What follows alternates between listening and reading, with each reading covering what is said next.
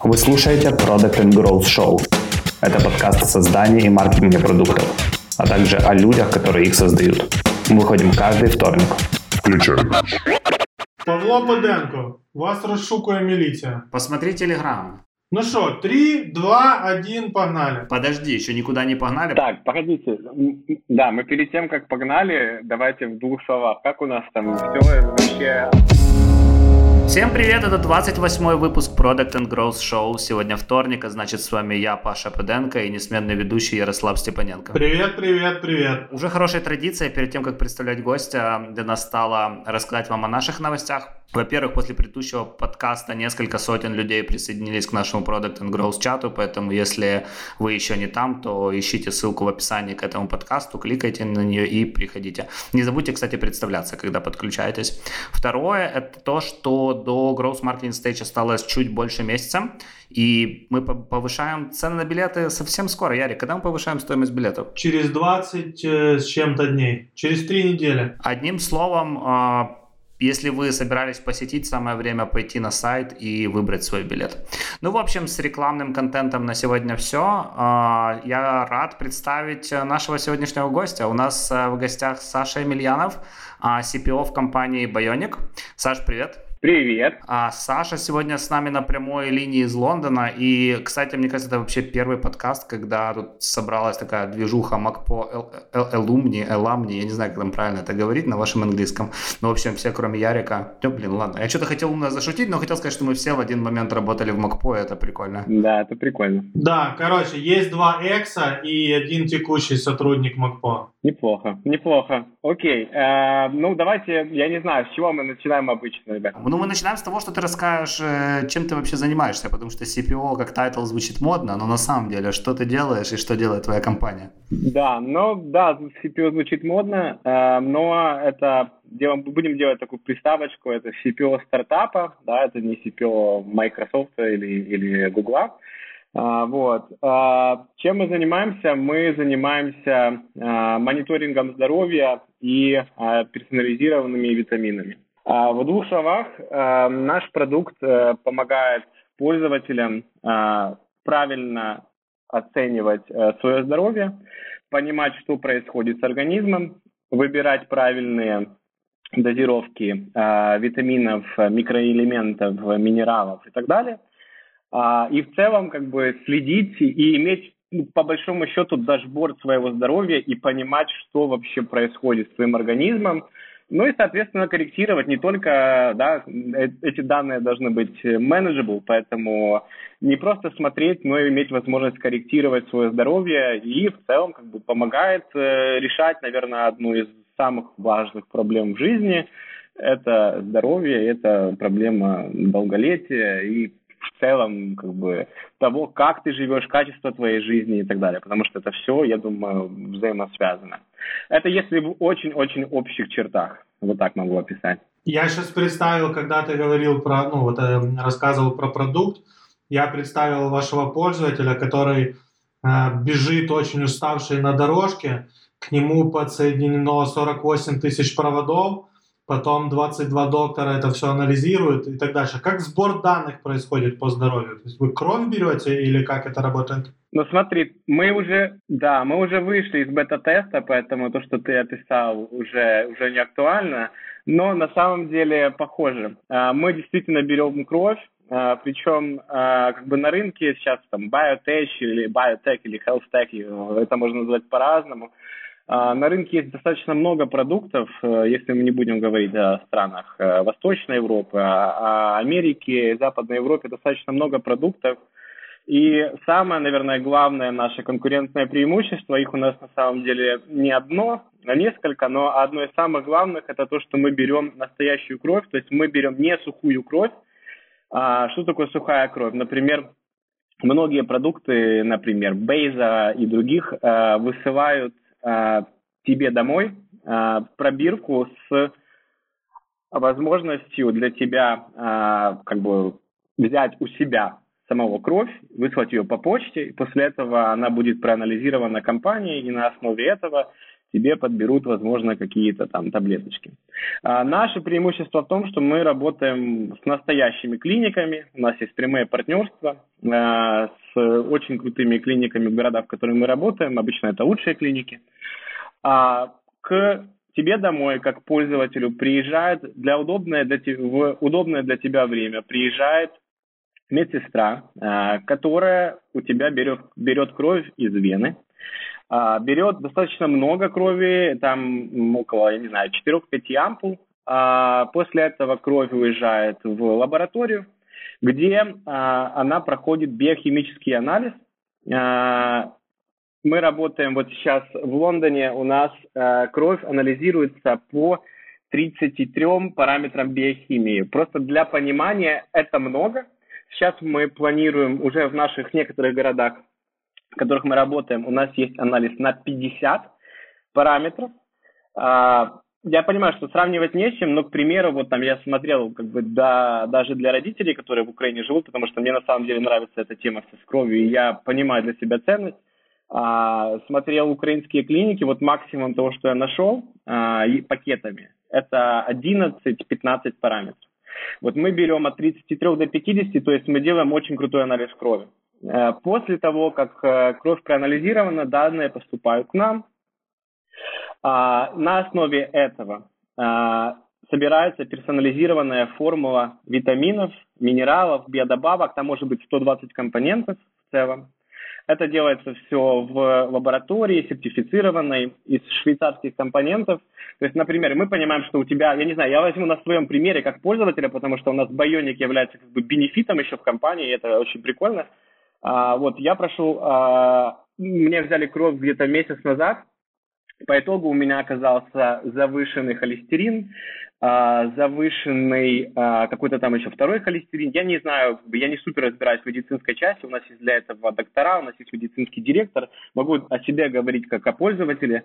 А, также был завышенный гемоглобин, как оказалось, э, прям очень сильно завышен. Вот. И как бы мой user journey, он, он, он был очень прост. Э, сдал кровь, получил результаты анализа крови в своем личном кабинете, где мне все расписано полностью, расписаны нормы, расписано, что такое хорошо, что такое плохо в контексте этого параметра. А после этого я подождал еще несколько дней, и а, была консультация. Также мы предоставляем консультацию с диетологом, консультацию в целом с врачом, который тебе а, объясняет как пользователю, а что значит, что у тебя там повышенный холестерин или гемоглобин, что тебе нужно делать, что тебе не нужно делать.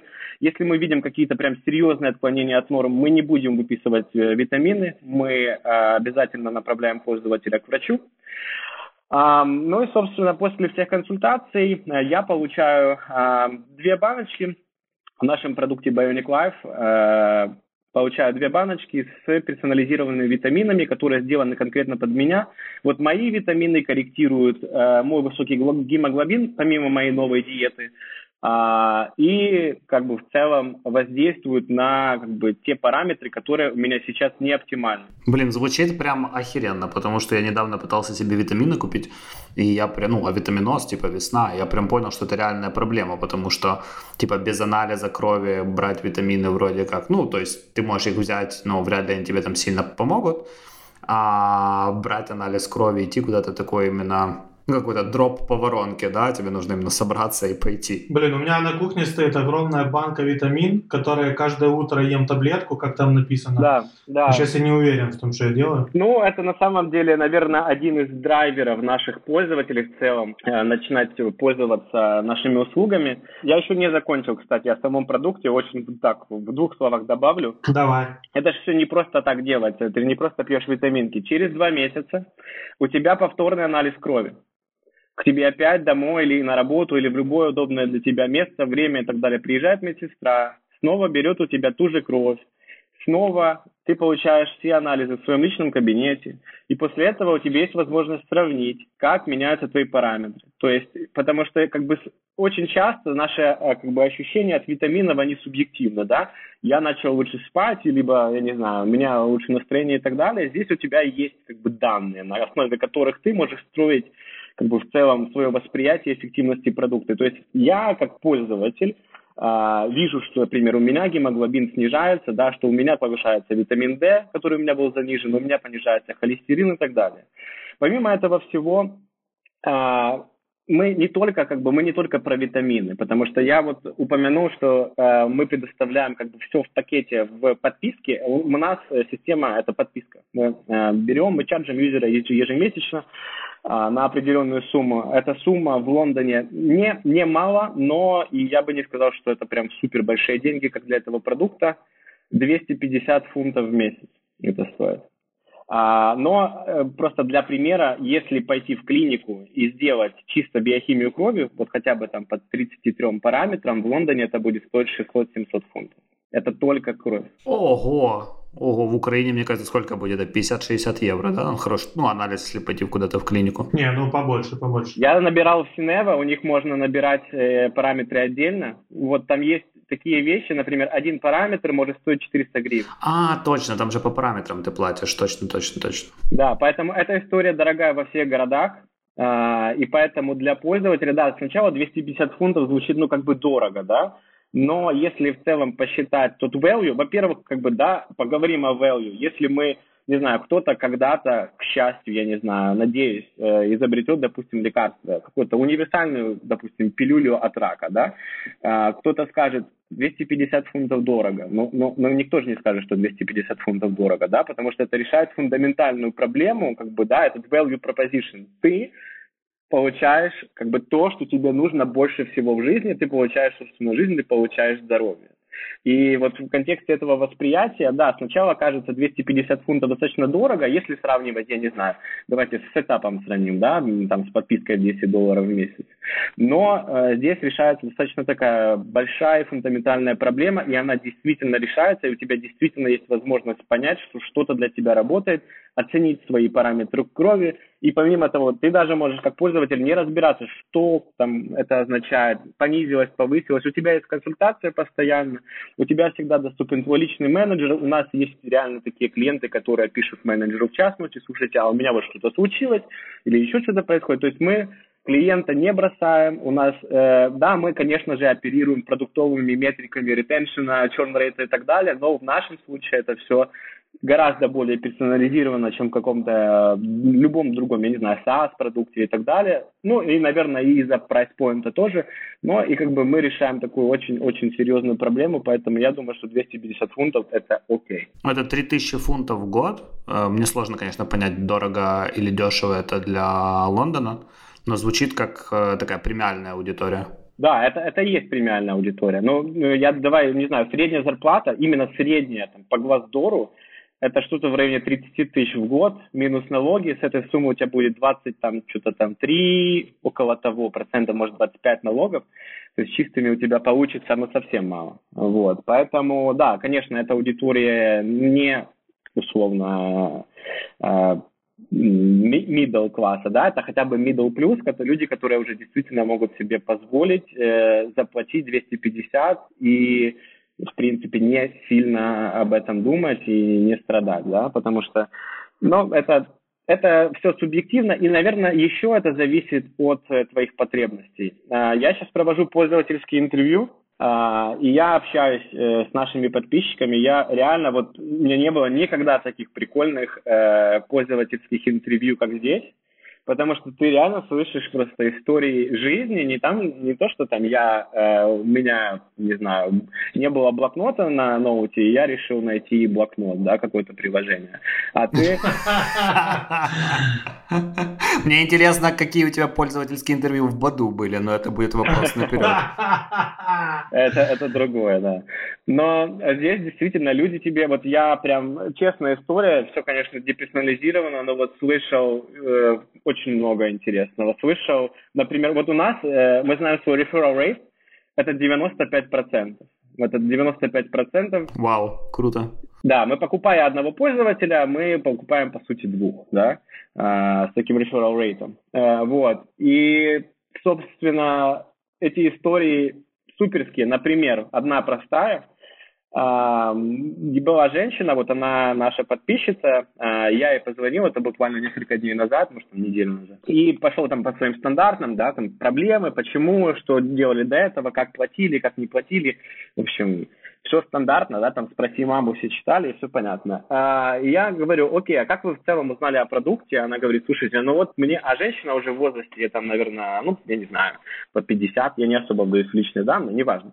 Она говорит, слушайте, у меня дочь родила э, там сколько-то там месяцев назад. И проблема в том, что у нее, э, в общем, сейчас будет страшно, но у нее начали выпадать ногти. И wow. да, у нее начали выпадать ногти, и она обращалась в достаточно большое количество клиник э, для того, чтобы решить эту проблему, и ее проблема не решалась. И каким-то образом, я не знаю даже, как она пришла в продукт, пришла в продукт, потому что я с самой вот той дочерью не общался, да, а, но она попробовала наш продукт, она начала сдавать кровь, э, ей выписали формулу, она попила формулу где-то 4 месяца, и у нее начали расти ногти. Вот. И да, и после этого она приехала к вот своей маме, и вот эта, эта мама, это и есть та женщина, с которой я общался, и сказала, попробуй, пожалуйста, этот продукт, Мама всю жизнь страдала от своих каких-то проблем, у нее были завышенные параметры. Я вот даже не вспомню чего, неважно чего. В общем, по сути, сейчас мама себя прекрасно чувствует. Да, это субъективно, она на 5 килограмм похудела. Да, это субъективно, это может быть какая-то корреляция, но ее параметры крови, которые всю жизнь, она, и она знала о своих проблемах, а, которые всю жизнь были, вот эти проблемы, да, которые у нее были, а, всегда были завышенные параметры, сейчас они у нее в норме, и она довольна. И сейчас у них вся семья пользуется продуктом. Да, конечно, на всю семью это немало, но это фундаментальная проблема, да, и я, я вот с чего это все начал, а, сказал о том, что э, это зависит от того, насколько велика твоя проблема. Если ты действительно, действительно, да, ты, ты или, или ты знаешь, что у тебя не все в порядке в, с параметрами. То есть э, я там сам сделал, вот юзер, э, сделал э, как пользователь тест, у меня из 33 где-то 17 вот что-то не в норме, я об этом не знал. А есть пользователи, которые знают, что у них могут быть из 33 25 не в норме. И просто бегать по отдельности, бегать даже по, просто по врачам, да, для какой-то коррекции, то есть если ты не умираешь, у тебя нет каких-то серьезных болезней, тебе не нужно бежать к врачу, а, просто там идти к каждому врачу для того, чтобы он тебе выписал коррекцию чего-то, это может быть окей. Но, пример, ты пошел к первому врачу, он у тебя корректирует, я не знаю, там, твой завышенный какой-то холестерин. Он тебе выписывает определенный сет витаминов. А здесь ты пошел еще к какому-то другому врачу по какому-то своему другому параметру. А он тебе выписал еще какие-то витамины. А ты уже не знаешь, можно ли их вместе принимать да, ты не знаешь, что произойдет, если ты выпьешь там вот это и вот то, возможно, у тебя организм не воспримет и так далее. Поэтому многие пользователи реально приходят с уже большим, вот это наша core аудитория, это наши early adopters, это биохакеры, да, я, я, не, я не очень люблю на самом деле вот слово биохакинг, для меня оно какое-то очень такое узкосегментное, да, это как будто очень небольшой процент людей, которые вот прям хотят хакать свой организм и так далее. Для меня это наоборот больше про поддержание здоровья, но люди приходят э, из early adopters, это биохакеры, это люди с большими проблемами, это люди из реферова, которые точно знают, что это работает для их э, близких, для их э, не знаю, знакомых и так далее. Но э, в целом аудитория уже достаточно, наверное, вот это нам очень сильно помогает как стартап на данный момент. Аудитория достаточно заинтересована в продукте, и нас для достаточно вот такого дорогого и подписочной, э, подписочного продукта у нас очень короткая цепочка сейла, а, что позволяет как бы нам позволяет нам расти. Слушай, ты прям такую историю вспомнил про биохакинг. Я помню, я когда-то заинтересовался этой темой и пошел, значит, купил себе вит... ну то есть в этом в тогда в моем понимании этим был биохакинг. Я пошел себе купил витамины Optiman и кто не знает, э, в общем, погуглите. А самый заметный эффект от них это то, что ты потом, извините, в туалет ходишь ну, в общем, такой желтой, жел, желтой струей, как из Звездных войн. Блин, это надо вырезать потом. А, но тема такая, что как бы, мне кажется, покупка чего-либо, что ты суешь в свой организм, это, в принципе, решение, ну, скажем так, достаточно сложная, поэтому ну, у вас очень прикольная, мне кажется, модель, и а, если бы я мог этим пользоваться в Украине, я думаю, я бы хотя бы пару месяцев попробовал. Я не уверен, что я готов потратить 3000 фунтов в год, но на пару месяцев я бы точно взял. Сколько юзер с вами живет? А, ну, тут, наверное, очень разное. Те, которые так называемые биохакеры, я так понимаю, подольше, но если проблема такая, что вот там решил какие-то проблемы и чернулся? Или если уже сели, то сидят плотно и долго? Ну, как бы э, хорошо для бизнеса и плохо для тебя, что ты не можешь, в принципе, решить все свои проблемы вот так. Это, например, ты попил э, витамины 4 месяца, да, к примеру, или 2. Вот у нас минимальный срок подписки 2 месяца. Через 2 месяца ты можешь как юзер чернуть. А почему 2? Потому что ты сразу первой посылкой получаешь формулу на 2 месяца до следующего чекапа крови. А, вот. И, например, ты пропил 4 месяца, ты сдал кровь классно, все отлично, но, например, я вот живу в Лондоне, в Лондоне у нас, у многих клиентов э, занижен витамин D всегда. Потому что витамин D... Понятно, солнца нет, да? Да, да, это может там чуть стереотипно, но в любом случае, в любом случае, если ты живешь не в Испании где-то и так далее, у тебя будет занижен витамин D. Дальше, ты откорректировал свои параметры, но ты пошел в Макдональдс, а, и либо ты очень хорошо так припил на выходных, да, и припил, допустим, на несколько выходных. Что в Лондоне тоже часто, да, происходит? Ну, до, достаточно, да, достаточно. Вот. Э, ты живешь месяц, два, три и так далее, но в любом случае ты, тебе очень-очень сложно из, э, при, как бы, я не могу сказать нормальном образе жизни, но при среднестатистическом образе жизни, когда люди не всегда едят а, каждый день авокадо и кино, когда люди не всегда воздерживаются от алкоголя, курения и так далее, очень сложно как бы соблюдать э, свои параметры и в целом как бы свое здоровье в идеальном состоянии без чего-то, вот без добавок.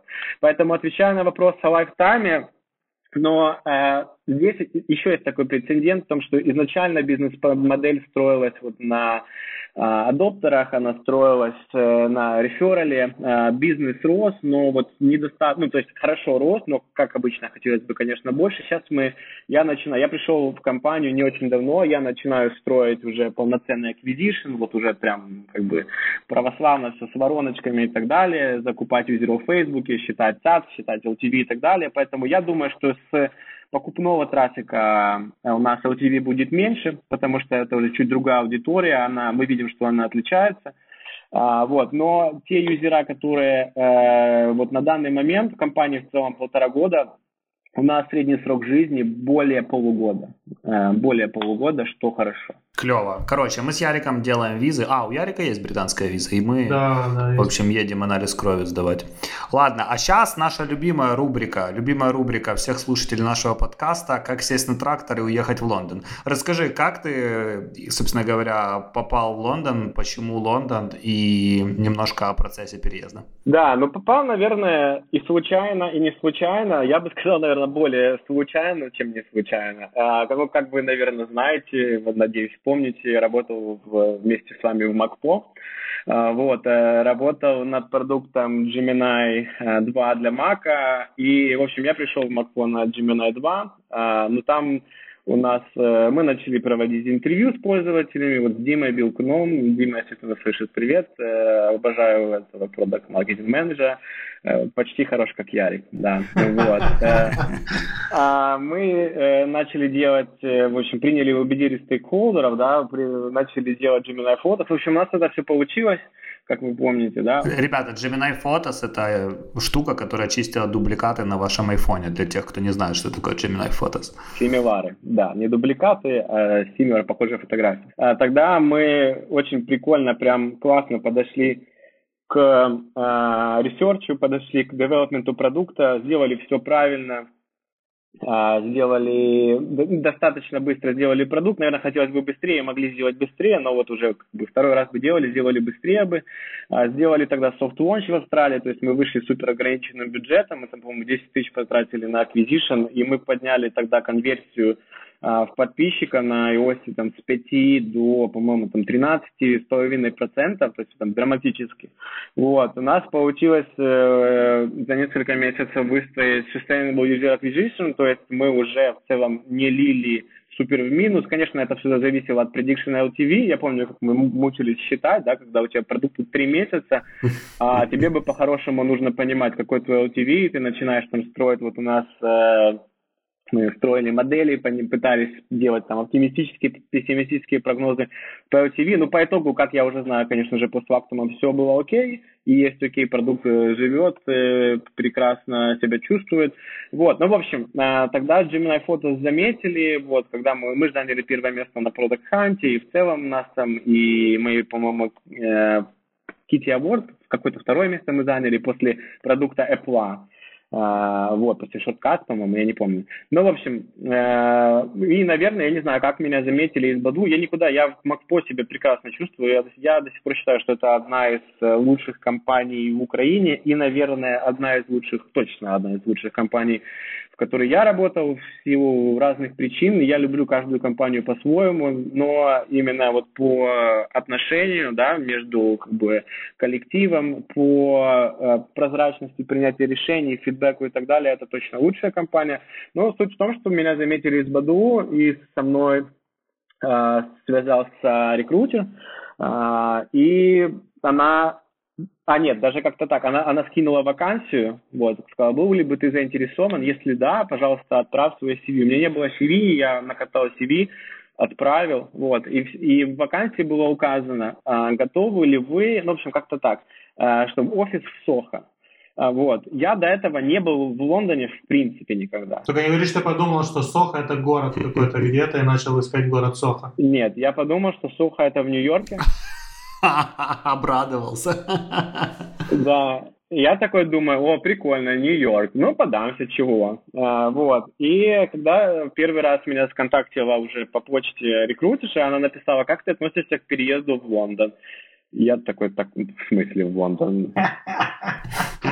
А почему в Лондон? И я начинаю, как бы, я, наверное, с плохой стороны себя поставлю, но тогда я еще даже не очень посмотрел, где office компании. Ну, как бы я не относился к этому серьезно, а все потому, что было очень классно в Макпо и никуда не хотелось уходить. Вот. И я такой, окей, Лондон, ну прикольно, хорошо, давайте посмотрим в Лондон. И вот с того момента я начал с ними интервьюироваться, интервьюировался где-то, ну я не знаю, с переездом полгода, чистое интервью где-то три с чем-то месяцев. В Баду очень сложное э, интервью, это где-то пять этапов всего. И плюс на последнем э, этапе, как должен был быть последний этап, это интервью в Лондоне, on-site, э, когда ты приходишь в офис к 10, и у тебя за день есть четыре разных э, интервью, и на одном интервью может быть два человека или три человека, то есть ты за день можешь пообщаться, где-то там 10 человек увидишь, и ты говоришь следами дизайна, следами iOS, следами Android, в общем, и так далее. А, и финалом обычно это интервью с VP of Product и фаундером, их на тот момент не было обоих в Лондоне, вот, и я уехал э, после интервью как бы в ни с чем, э, в плане того, что мне сказали, ну, давай еще тогда, пожалуйста, по скайпу пообщаешься. И прошло еще с того момента, вот реально две или три недели, пока удалось найти VP of Product, мы с ним пообщались. А, и он сказал, ну, вроде все прикольно, окей, хорошо. Он говорит, ну, ладно, тебе, в принципе, осталось только с фаундером поговорить, но он сейчас в отпуске. И я уже просто такой, не, я говорю, ребят, говорю, VP of Product, слушай, ну, все бы хорошо, конечно, но я уже просто не могу э, так долго ждать. Он говорит, ну сейчас, сейчас что-то попробую. Вот. И фаундер Андрей Андреев э, в свой выходной день по скайпу прям позвонил, сказал, привет, как дела? В общем, поговорили мы на самом деле пять минут с ним.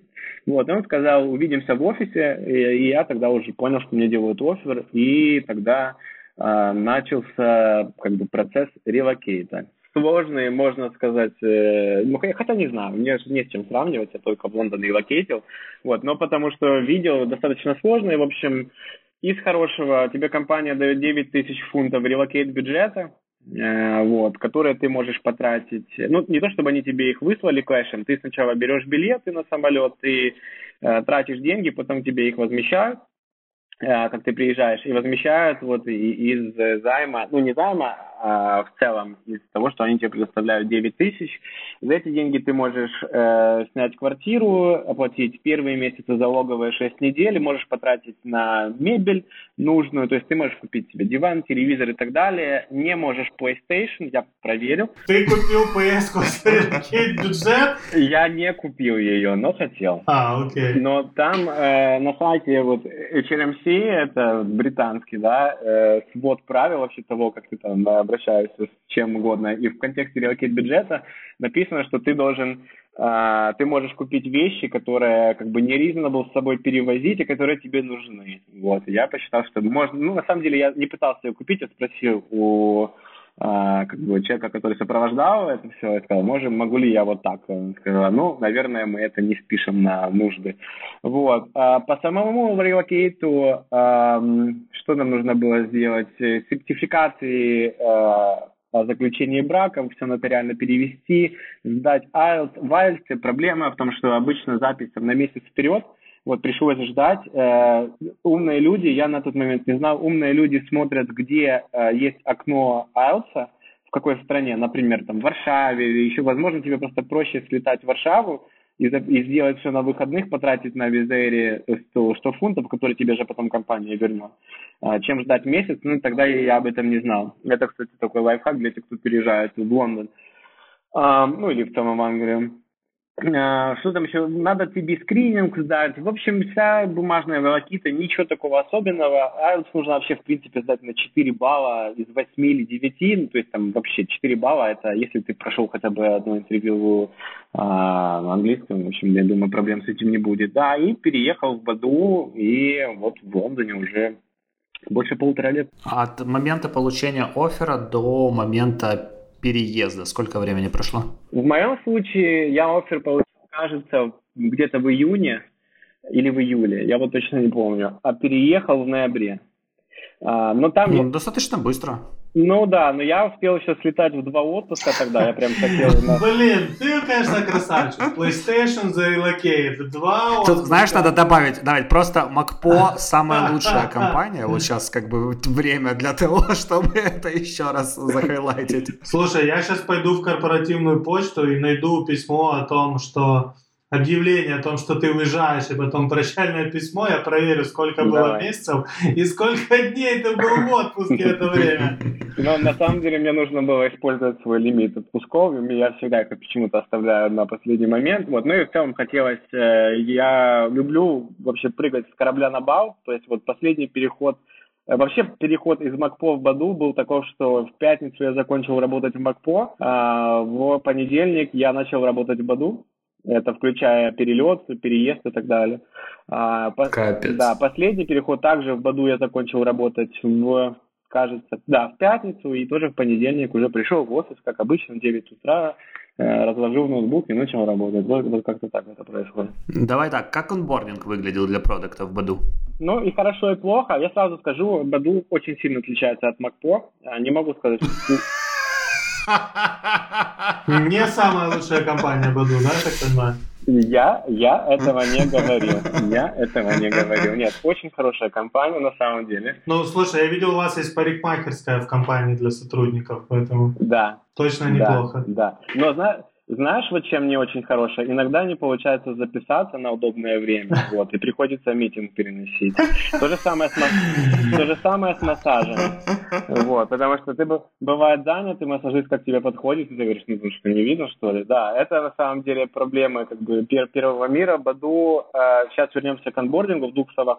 Компания очень хорошая, мне очень понравилась. Она очень сильно отличается от MacPo в контексте принятия решений и очень сильно отличается в продакт-менеджменте.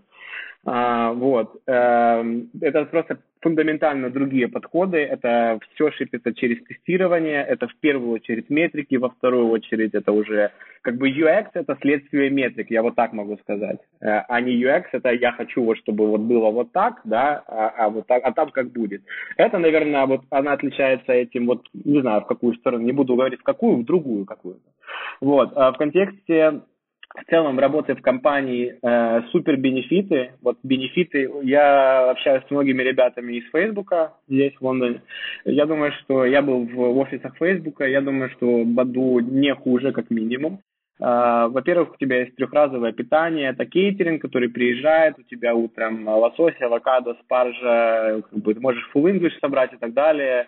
Э, Днем у тебя тоже отличный кейтеринг и стараются делать упор на здоровую, здоровую вкусную еду. А вечером для тех, кто остается попозже, привозится еда постоянно из разных ресторанов. Это ну, нужно оставаться до 7, 7.30. Боже, какой кошмар, до 7 на работе. И не говори, да. Я как-то на, в букинге был на собеседовании, и мне там, а я спрашиваю чувака, типа, что ты самое жесткое вообще, что с тобой самое жесткое на работе происходило за последний год? Он говорит, знаешь, чувак, я на прошлой неделе данные с аналитиком до половины восьмого разбирал. Ну, типа, жесть вообще происходила. Да, да. Э, ну, в общем, заканчивая еде, тоже, в общем, все забито, все софт-дринки бесплатно. По пятницам в 3.30 начинают э, софт-дринки в холодильнике заменяться на алкоголь.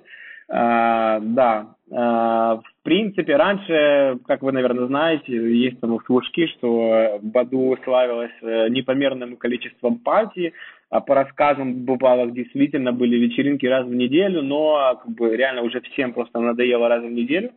А, во-вторых, были проблемы с, я думаю, с логистикой алкоголя, я не знаю чем, но проблемы с тем, что... В Лондоне закончилось бухло просто. Да, но на самом деле проблема, это же тоже не секьюрно. Если это проходит в офисе, да, у тебя есть плюс один всегда, а эти плюс один могут заканчиваться там плюс 10 и так далее. В общем, приняли решение, чтобы это все... Вот последние, вот те годы, когда вот я проработал в Баду, все было идеально.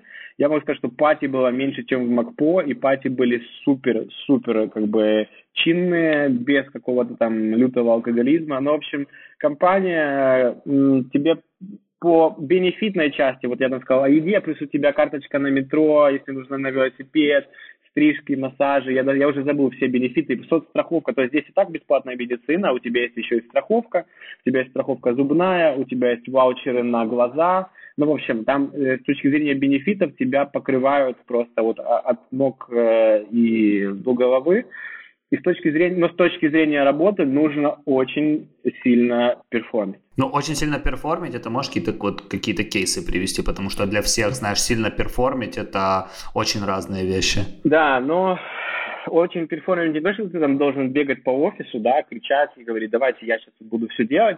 Вот, кстати, это не поощряется, я бы даже сказал так, что если ты приходишь и говоришь, так, ребята, я, короче, пришел, я сейчас тут вам все начну менять, вот, потому что я тут, типа, свежий и так далее. Вот наоборот, здесь культура того, что э, все протестировано уже до тебя, вот, и нужно очень, как бы, скрупулезно относиться к наследию, к тому, проверять, было, были ли смежные тесты, были ли каким-то образом те, э, как бы, метрики, которые, вот, например, я хочу увеличить там day one retention, да, я пришел там какой-то своей идеей, я говорю, так, слушайте, а давайте мы сейчас сделаем не знаю, там, колесо фортуны, которое тебе будет каждый день подарки выдавать, да, или еще там 10, 10 каких-то идей. Вот ты должен очень аккуратно, э, есть, во-первых, просто, наверное, самое большое количество документации, которую я видел в своей жизни, то есть каждая сейчас вот как мы в Макпо работали. Есть Jira, я расписал там user story, у нас все скрам, все красиво. Э, начали acceptance прописали, и дальше команда там сама решает уже, как она деливерит и так далее. Вот здесь все по-другому. Здесь очень большая, как бы, во-первых, нет э, agile, в целом очень ватерфольный подход. Ты изначально расписываешь PRD, PRD у тебя может быть там, я не знаю, в конфликте просто скроллить э, там 10 минут, потому что ты расписываешь каждый экран, каждое действие, что происходит, ты определяешь сет метрик, которых ты импактишь, ты определяешь размер юзер-сплита. Ну, в общем, ты, как продукт, берешь на себя очень большую как бы работу по тому, чтобы все продумать. И это включает работу с дизайнером, то есть ты очень плотно, ты садишься, у нас есть такое понятие киков, а с дизайнером ты объясняешь, что тебе нужно, вы вместе сидите делаете. Дальше на основе дизайна ты уже пишешь эти PRD, расписываешь как, что, когда, зачем. Собираешь на kick-off э, команду девелоперов, в общем, и начинаешь деливерить, деливерить. А каким образом меряется твой performance? Э, ну, во-первых, у тебя есть performance review э, ежеквартальный, у тебя есть грейды, они там от того, что ты underperformance до exceed expectations, а, вот, по грейдам, как они оцениваются? У тебя есть peer review, вот, и это на самом деле э, тоже, наверное, это проблемная часть. Почему? Потому что когда ты, вот я работал в команде Revenue, а команда Revenue, она прям команда. То есть это, это на тот момент была единственная команда, которая была не сервисом, а которая была командой с продуктом, э, там, девелоперами, QA и так далее. И, и ты, получается, чуть-чуть более отдален от э, там, команды продукт менеджмента И тебе нужно еще, как продукту, для того, чтобы тебе получить хорошие грейды, тебе нужно еще немножко играть в политику, потому что тебе нужно как бы поддерживать контакты с другими продуктами, тебе нужно... Типа знать, с кем дружить. Ну, не то, чтобы знать, с кем дружить, нет. Тебе нужно, чтобы, все, чтобы у тебя был awareness. То есть ты не можешь просто сесть, заделиверить классную фичу, там, поднять какую-то метрику на 5% и, или на полпроцента, неважно, и сесть сделать другую. Тебе нужно, чтобы все знали о том, что ты что-то сделал, что ты заперформил и так далее, потому что, ну, как бы принятие решений, оно э, вот в этом контексте э, ревью немножко субъективное, вот это оно не data-driven, и да, и, наверное, вот нас, ты пишешь список своих проектов, что ты сделал, какие результаты, да, то есть ты полностью, не просто там я заделиверил что-то, ты всегда есть просто правило хорошего тона, потому что я вот сделал такой, да, там, я сделал такую фичу, что по итогу? У нас RPU плюс процент, у нас Day One Retention минус полпроцента, у нас э, дальше идет там, я думаю, больше, более 300 метрик, которые э, меряются э, внутренней аналитикой при АБ-тестировании, то есть ты говоришь, окей, там female to male, to male э, chat initiation выросли вот так-то, а наоборот они упали вот так-то, а еще там по когортам или по сегментам разбиваешь это все. В общем, да, ты все свои фичи расписываешь, расписываешь по тому, как у тебя что сперформило, и на основе этого тебе ставят грейды. Вот, у меня не было плохих, плохих грейдов, э, у меня был достаточно, э, вот, ревью на probation был вообще, наверное, э, достаточно плохой, потому что я пришел из МакПо вообще из совсем другого бэкграунда, да, то есть из совсем другой культуры, и не понимая это все, э, как бы немножко по-другому вот там, да, строил работу, и мне, но мне как бы указали, сказали, смотри, у меня все равно были meetings presentations, у меня никогда не было какого-то underperformance, но говорили, что, ну, слушай, ты как-то немножко закрыт, ты там как-то немножко ленив, и, ну, еще какие-то такие моменты. Вот. Потом были эксиды, было, было все нормально, и вот так оно нормально и осталось. То есть плохого никогда ничего не было. Но э, есть, вот заканчивая, вот есть культура delivery, культура, вот нужно прям, прям брать, делать и мерять, и брать, делать, мерять заново и так далее. То есть это вот прям такой процесс жесткий. А ты на Bumble работал или на каком-то другом продукте? На Баду. На Баду именно, да? Просто ты сказал female to male chat initiation, я помню, что в Bumble там как раз же вроде это киллер фича Но это, это, ну, да, это киллер фича о том, что ты э, как мужчина не можешь первым написать, но это же и большая проблема. Но я не буду говорить о проблемах продукта, я думаю, они знают э, как бы лучше, э, чем я, о том, какие, с какими продуктами, с какими проблемами, какие продукты сталкиваются. Я 90% времени работал э, на Баду. Uh, у меня есть э, фичи, которые на Бамбле залончил, которые связаны с монетизацией, потому что я в основном работал с ревенью, монетизацией и value proposition.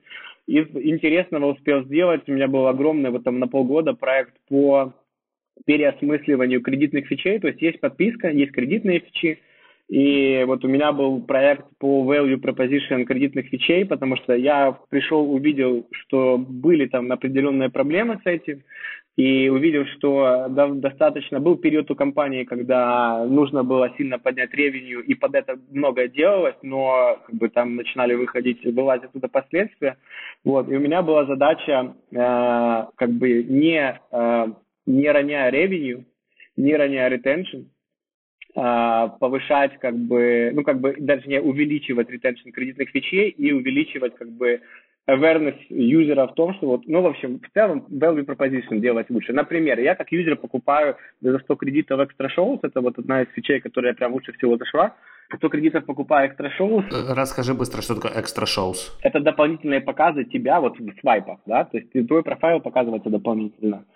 А, и раньше, вот когда ты покупаешь экстра шоу, ты просто купил, ты заплатил 100 кредитов и все, да, вот представляем, там, перекати поле, и ничего не происходит, то есть система работает, она начинает тебя показывать, но ты же об этом не знаешь как юзер, и ты, возможно, получаешь какие-то лайки, но ты должен сам там провести свою внутреннюю аналитику и сказать, окей, наверное, раньше в это время у меня было меньше лайков, поэтому она, возможно, работает. То есть мы сделали очень много, мы поменяли алгоритмы, мы поменяли энтрипоинты, мы поменяли копии, вообще описание фичи, а, мы проводили тесты прайсинга по многим фичам. А дальше я сделал фидбэк скрины, мы сделали.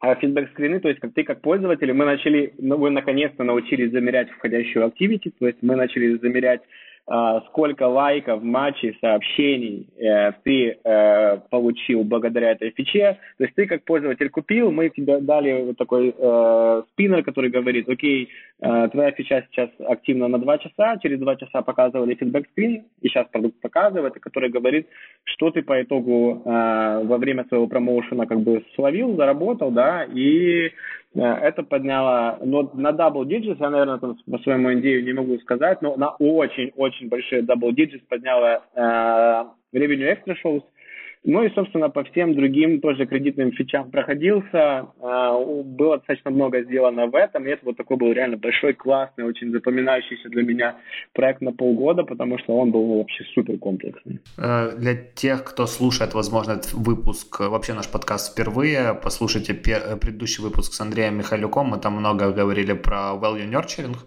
о том, как пользователю коммуницировать value фичи, которая может быть не очевидна.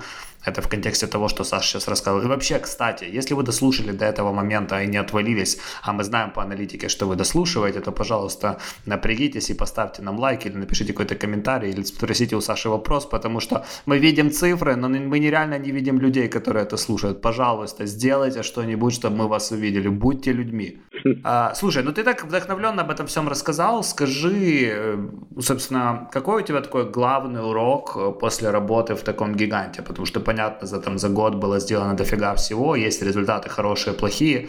Но вот главный finding, как карьерный, так, возможно, и культурный. Самый главный это, ну, это в целом data-driven. Uh, то есть в целом это вот раньше, да, даже те при лонче Gemini Flozos, Gemini Flozos, мы очень много, uh, ну и это можно списывать на контекст стартапа, но мы очень много делали, потому что мы так думаем, потому что я художник, я так вижу. Э, Badoo меня научил э, исходить изначально, да, вот у меня есть какая-то метрика, например, которую я хочу улучшить. У меня есть, я вижу, что у меня там day one retention как-то проседает, либо он там не так, э, как мне нравится, выглядит.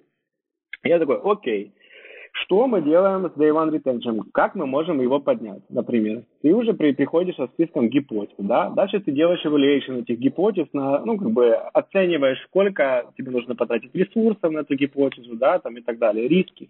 Дальше ты уже, у тебя есть какая-то финальная гипотеза. Для этой гипотезы ты не просто ее вот там, знаете, купи, ты ее сделал, да, в продакшн пустил и все, давайте сейчас будем все мерить.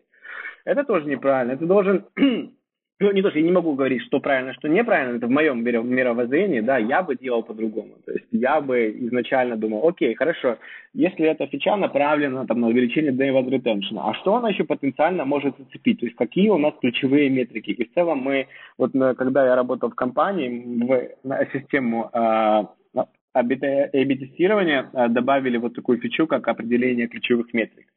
А, то есть ты задаешь сет метрик, сет антиметрик, на которые вот ты, вот как бы тебе не нравилось, пускай у тебя ревеню на 50% вырос, но если ты, допустим, ставишь антиметрику, э, там, не знаю, минус 2% какого-то ретеншена, да, или чего-то там другого, э, вот, все, эта фича не раскатывается. Ну, то есть это, в принципе, научило вот совсем другому подходу, совсем другому подходу к разработке продуктов, ну, как бы на, по отношению к моему бэкграунду. И это тот подход, который я сейчас очень сильно стараюсь применить Bionic. Пока с переменным успехом, потому что когда, вот на самом деле, я когда работал в Баду, я думал, окей, э, смотрел на свой прошлый опыт и думал, я, да, вот какой я там был, не знаю, несостоятельный продукт, я бы сейчас все по-другому, вот если бы я вернулся, все бы сделал по-другому, там бы сейчас все замерил, все бы было классно и так далее, но по факту как бы я сейчас пришел вот такой environment, когда у тебя нет э, 300 метрик на дашборде, да, и когда у тебя там еще, возможно, даже какая-то Google аналитика недонастроена, и тебе даже, возможно, там иногда и некому э, как-то правильно прописать.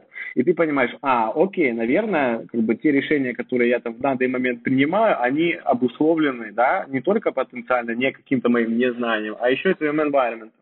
И я вот сейчас стараюсь, как бы я работаю с фаундером, э, очень тесно насчет того, что, слушай, а давай мы не будем приходить и говорить, давайте мы сейчас вечером сделаем вот это, да, а будем уже как-то по-другому стараться строить процесс. Опять-таки, с переменным успехом, но как бы мы только растем, развиваемся. Я очень надеюсь, что нам, я бы для разработки продукта, и как бы и не только бы, а в целом я уже выбираю вот этот data-driven, data-informed. Мне, наверное, больше нравится data-informed, потому что я все-таки немножко еще у меня, наверное, пригорает, когда ты делаешь что-то, вот ты понимаешь, да, что это как-то заимпактит твою целевую метрику, но это тебе настолько не нравится, вот прям сильно не нравится там, с точки зрения UI, UX, но ты видишь, что оно перформит, ты думаешь, ну окей, видимо, если юзера, если у тебя метрика растет, юзерам нравится, да, оно там работает и так далее, я все-таки хотел бы, наверное, какой-то все-таки минимальный фильтр внедрять, да, и говорить, что если там это не соответствует, не знаю, принципам компании, да, или там какой-то, я не буду говорить, это не соответствует нашей миссии, потому что мы там белые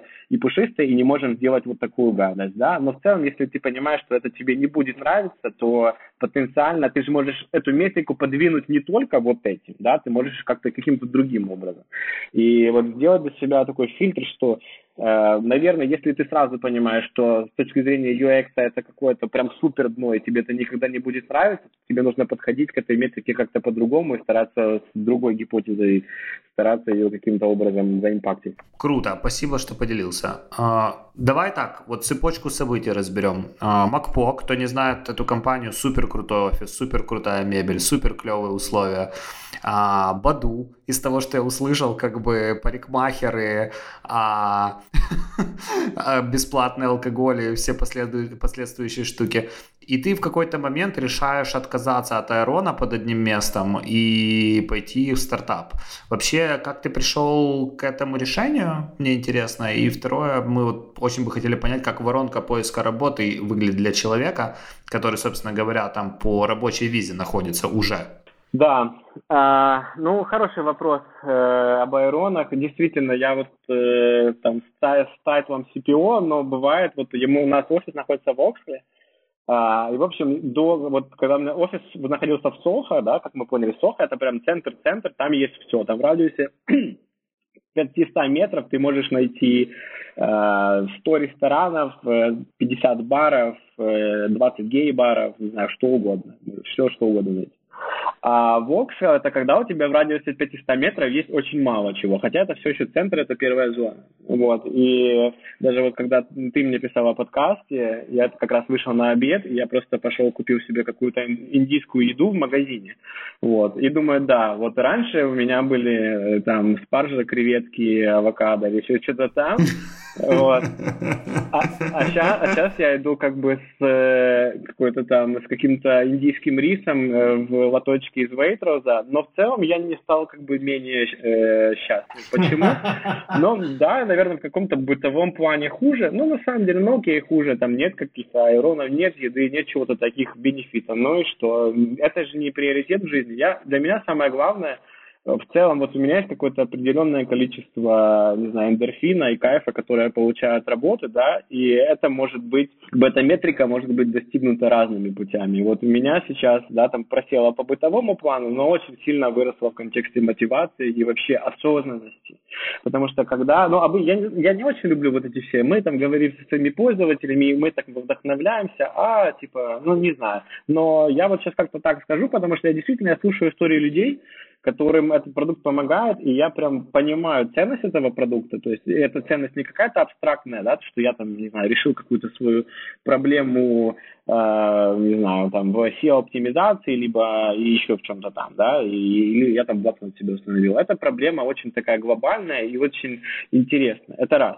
Во-вторых, э, я как пользователь, я прям супер верю в продукт, потому что я точно знаю, как это все работает изнутри. И иногда бывает как, ты работаешь в продукте, я сейчас не говорю об Аду или Макпо, а каких-то других компаниях, да, в которых я до этого работал. Ты работаешь в продукте, и как бы ты знаешь, что у вас очень красивая такая вывеска, у вас там все так классно, но ты понимаешь, что вы продаете, извини меня, что-то плохое, да, вот. А здесь, и ты такой, ну, как бы, окей, мне же платят за это деньги, это же не моя, в принципе, работа делать там что-то хорошее. Мне нужно это там, я не знзнаю, э, работать в софтвер части, мне нужно там продавать или бла-бла-бла. Вот.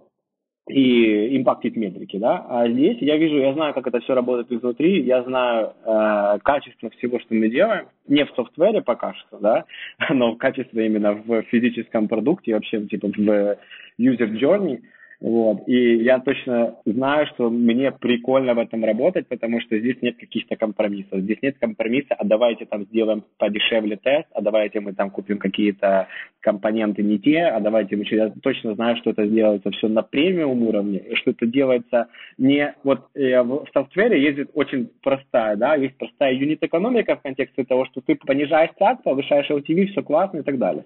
Вот. А, но ты можешь еще по сути, как бы понижать э, как бы ЦАЦ разными способами, а особенно если ты еще работаешь с каким-то товаром, который имеет там какой-то определенный критерий качества, и понижая его, ты можешь уменьшить как бы, да, э, нагрузку на там какие-то свои определенные метрики и на чем-то сэкономить, да, и сделать продукт более профитабельным, не в контексте ЦАЦа даже, а в контексте того, что у тебя есть какой-то cost of service. Вот. И здесь мы никогда не экономим на вот этом косте, и он мог бы быть, его можно уменьшить раза в три, вот правда, раза в три, и мы бы вот наша юнит экономика просто бы сошлась даже с текущим высоким цатом, когда мы только начали наш acquisition. Но никто этого не делает и не будет делать, потому что э, вот, и я понимаю это. И это очень драйвит, и это тебя заставляет, э, как бы, что ты знаешь, что ты не можешь понижать качество продукта, ты не можешь там на чем-то экономить, вот, и это тебя заставляет как бы э, разворачивать acquisition еще сильнее, и у тебя нет выбора там, на чем-то экономить, тебе нужно просто там, вот уже сейчас условно по 500, а надо по 200, да, и все, вот у тебя вот как-то так. Супер, звучит очень, очень, очень inspiring. Да, да, но я таки не понял, как работу искать, когда ты уже там. Ну, типа, я бы по твоему совету пока что бы ничего не нашел. Да, э, а как искать работу, да. Ну просто, опять-таки, мне, я, мне как-то везет в моей жизни не искать работу, вот, потому что я работал в Баду, а, у меня, я думаю, хороший LinkedIn профайл, у меня там достаточно много коннекшенов, у меня там достаточно много, а, ну, не то чтобы я не повышаю свою визибилити там каким-то образом, вот, но это всегда работает. А, и мне написали а, рекрутеры, написали рекрутеры не из Байоника, а из Odgers Benson Executive Search, вот что бы это ни значило, я только потом загуглил и понял, что это а, очень крутая компания, которая а, занимается как бы рекрутингом классных чуваков. Надеюсь, я могу себя при, причислить к ним, но еще не знаю. Посмотрим. Вот. И э, мы начали общаться сначала с ними. Э, я вот тогда еще работал в БАДО. Э, меня, я не особо отвечаю там в LinkedIn на какие-то предложения о работе. Вот я, ну, правда, бывает, могу спросить, а какая зарплата? Чисто для того, чтобы какой-то по рынку понимать, что происходит. А вдруг сотка, да? Фунтов в год? Тысяч? Да. Там, ну, да. я в Лондоне я не думал, что, типа, сотка это а вдруг. Вот, ну, типа, ну, как-то не сильно-то и а вдруг и звучит. Ну, я цифру просто так от балды назвал. Ну, да. Ну да, и, собственно, но мне заинтересовали тем, что они написали, что вот мы executive search, и такой, о, прикольно. А, но на самом деле в Баду мне тоже все устраивало, ну там был один мой консерн, наверное, это мой личный, потому что я работал плотно с ревенью, я, я понимал, насколько я повышаю ревенью и насколько я повышаю RPU, вот, и э, система мотивации фиксирована, то есть нет equity, и чем вот, э, вот это в плохую сторону, чем отличается. Я надеюсь, что они это все пофиксят, чем отличается это все от Фейсбука, например, потому что у тебя нет equity, и ты, собственно, как бы у тебя нет прямого инцентива, э, да, как-то over-over что-то там делать. И вот это меня немножко на тот момент начинало грузить. Я, я вот какой-то кризис спал, и вот, ну окей, хорошо, я работаю в Лондоне и так далее, там делаю деньги, но вот у меня есть там какая-то моя зарплата, и, и, и вот и что дальше, да. А, и хотелось еще продукта, и я прям, вот когда уже начал общаться с фаундерами Байоника, я сказал честно, говорю, ребят, ну вот у меня есть вот такая-то мотивация, да, она не то чтобы она финансовая, это мы сейчас про не, не про деньги в данный момент, а про то, что я хочу как бы с продуктом остаться надолго, я хочу какой-то прямой инцентив, я хочу, чтобы я вот уже знал, что мне нужно э, как бы перформить, что мне нужно оставаться, что мне нужно доводить все до конца, не просто там отсиживать. Я никогда не отсиживал в контексте этого, нет, я всегда, мне интересно, если мне не интересно, я не буду здесь работать, вот. Э, но в контексте того, что мне хотелось уже какое-то такого полного погружения, вот, и как бы можно себя обманывать, но иногда вот тебе какие-то мысли такие приходят, типа, а вот а зачем я это все делаю, какой-то такой э, экзистенциальный кризис, вот, и, собственно, э, они вышли, мы начали общаться, общались вот с Олджерс Бенсон, дальше я познакомился с фаундером, кофаундером, познакомился с прекрасным медицинским директором, и как бы я уже начал понимать, что все окей, вот, а так как стартап, э, они недавно только развернулись в Лондоне, у них не было вообще возможности спонсорить визу изначально. Но а фанал здесь в Лондоне простой, э, то есть если у тебя нет tier визы, все, ты тебя отсеивают, ну где-то, я не знаю, я не, не очень много, я не подавался никуда, ну там по LinkedIn, там кто-то что-то писал, я мог что-то отвечать, даже, даже не на моем примере, а вот у меня сейчас как бы мой э, близкий друг э, очень желает переехать в Лондон, он хороший девелопер, он синьор, а, но а, вот он прям активно стучится в LinkedIn а, рекрутером. Он зарегистрировался на Хайриде, он зарегистрировался на там, еще платформах матчинга и так далее. А, вот. Но у него есть какие-то интервью, но обычно 90% заканчивается тем, что тебе никто не хочет спонсировать интервью. Это все поменяется после Брекзита. Я сейчас не буду вдаваться в детали как, потому что у них достаточно часто все меняется. То есть они опять перейдут на point-based system, и ты уже сможешь конкурировать в... Ну, как бы сейчас у граждан есть преимущество, да, ну, как бы ты можешь просто приехать из Италии, из Румынии, Болгарии, whatever, и работать. А, и как бы если ты из Украины, у тебя есть большая бюрократическая да, процедура и ограничения. Это все скоро поменяется и уравняется, и вот ты, и итальянец, болгарин, и румын будут одинаково э, как бы выглядеть в лице home office, то есть организации, которая вообще занимается э, релокейтами и в целом иммиграционной политикой Британии. А, собственно, возвращаясь к фану, вот 90% сразу отсеивает, а дальше, ну, а дальше только ты. Вот. А, у меня м- в Байонике, как я сказал, не было у них возможности изначально спонсировать визу, и процесс очень сильно растянулся. И тогда я уже прям завелся, я понимал, что я, наверное, э, хочу уже сменить, да, у меня там какой-то мой был внутренний кризис. И я на всякий случай э, начал еще, вот просто подал интервью в две компании, э, но я знал, что там есть э, спонсорship Tier 2 Viz. Э, в одной мы не сошлись изначально по э, финансам, вообще никак. Uh, во второй сошлись, я там прошел тоже, вот пока ждал, и это прям настоящая британская компания, ни одного русского, украинского и так далее.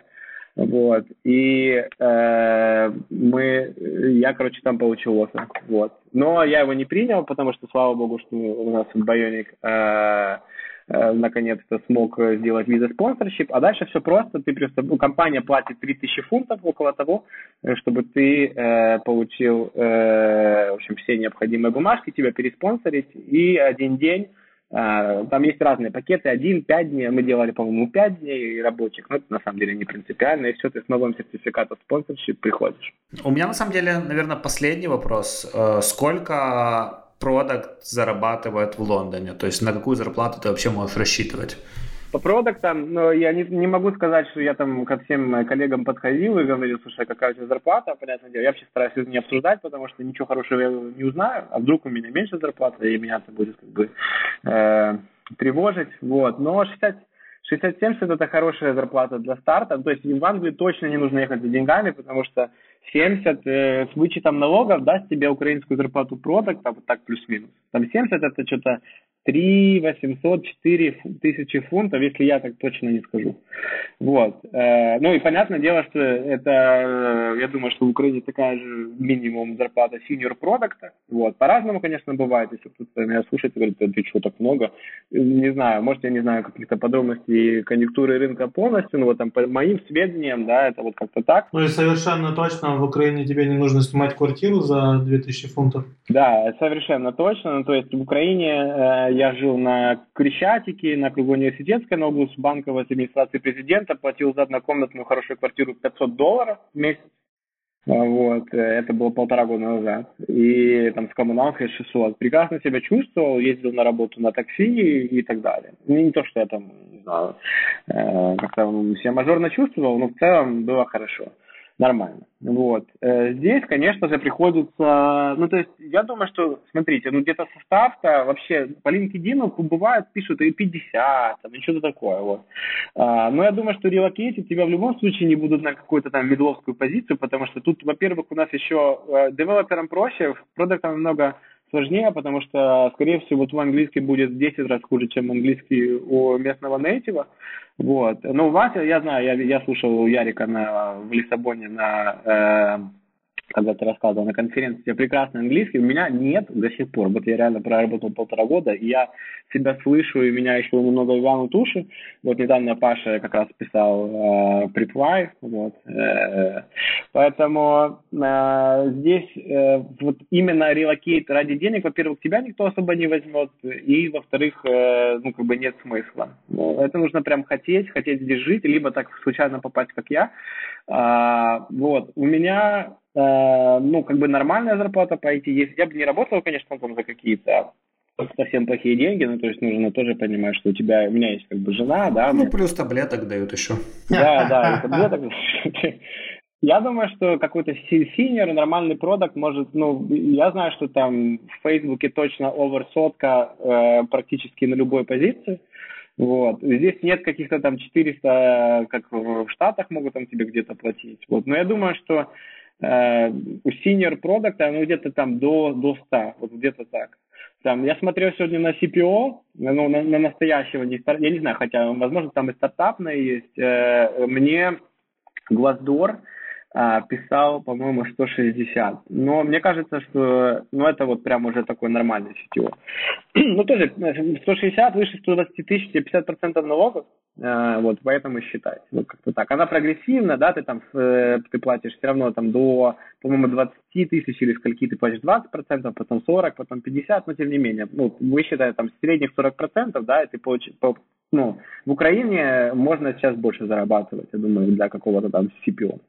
А, это, но, Клево. Да, и еще, но последний, не все так плохо, на самом деле, когда ты из тир 2 рабства э, выходишь, ты можешь работать контрактором, да, и вот на контракторстве уже начинаются там совсем другие деньги. Типа наш ФОП, да? Да, типа наш ФОП, но тут э, э их мало, да, вот ты контрактор, у тебя нет отпуска, у тебя нет э, больничных и так далее, ты работаешь там тоже, ты можешь, не можешь работать на одну компанию, работать больше, чем какое-то количество времени, потому что ты как бы уже им становишься. Но я видел там контрактники про продукты э, вакансий 1000 фунтов в день, э, мидвы 500 фунтов в день, и ты с них заплатишь не 50% налогов, а меньше по контракту. Ну, то есть, как бы даже в контексте того, чтобы оставаться, есть варианты. Я всегда думаю, что человек, который что-то хочет найти, что-то добиться, всегда этого добьется, найдет, поэтому каждый живет так, как ему комфортно. И я в целом не жалею, никогда не жалел, мне супер нравится Лондон, мне все нравится здесь, у меня нет ничего, чтобы меня бесило. Часто предлагают вернуться в Украину на какие-то серьезные деньги, пока не хочу. Кстати, очень прикольно, у Саши есть статья на Доу, мы в описании тоже к подкасту выложим а, о том, как, собственно говоря, живется ему там. Я с очень большим интересом прочитал. А, спасибо, что подключился сегодня. Клево пообщались. Впервые мы Zoom рестартили три раза, потому что мы все еще на бесплатной подписке. Получилось немного долго, но тем не менее, как по мне, да, достаточно интересно. Поэтому спасибо всем, кто дослушал до конца. Спасибо, Саша, за то, что присоединился. Спасибо большое. А у Саши есть телеграм-канал, поэтому тоже ссылку мы закинем в описание. Подпишитесь, он там прикольные штуки постит. Ну все, услышимся в следующий вторник. Всем пока. Спасибо большое. Пока-пока. Я уеду жить в Лондон.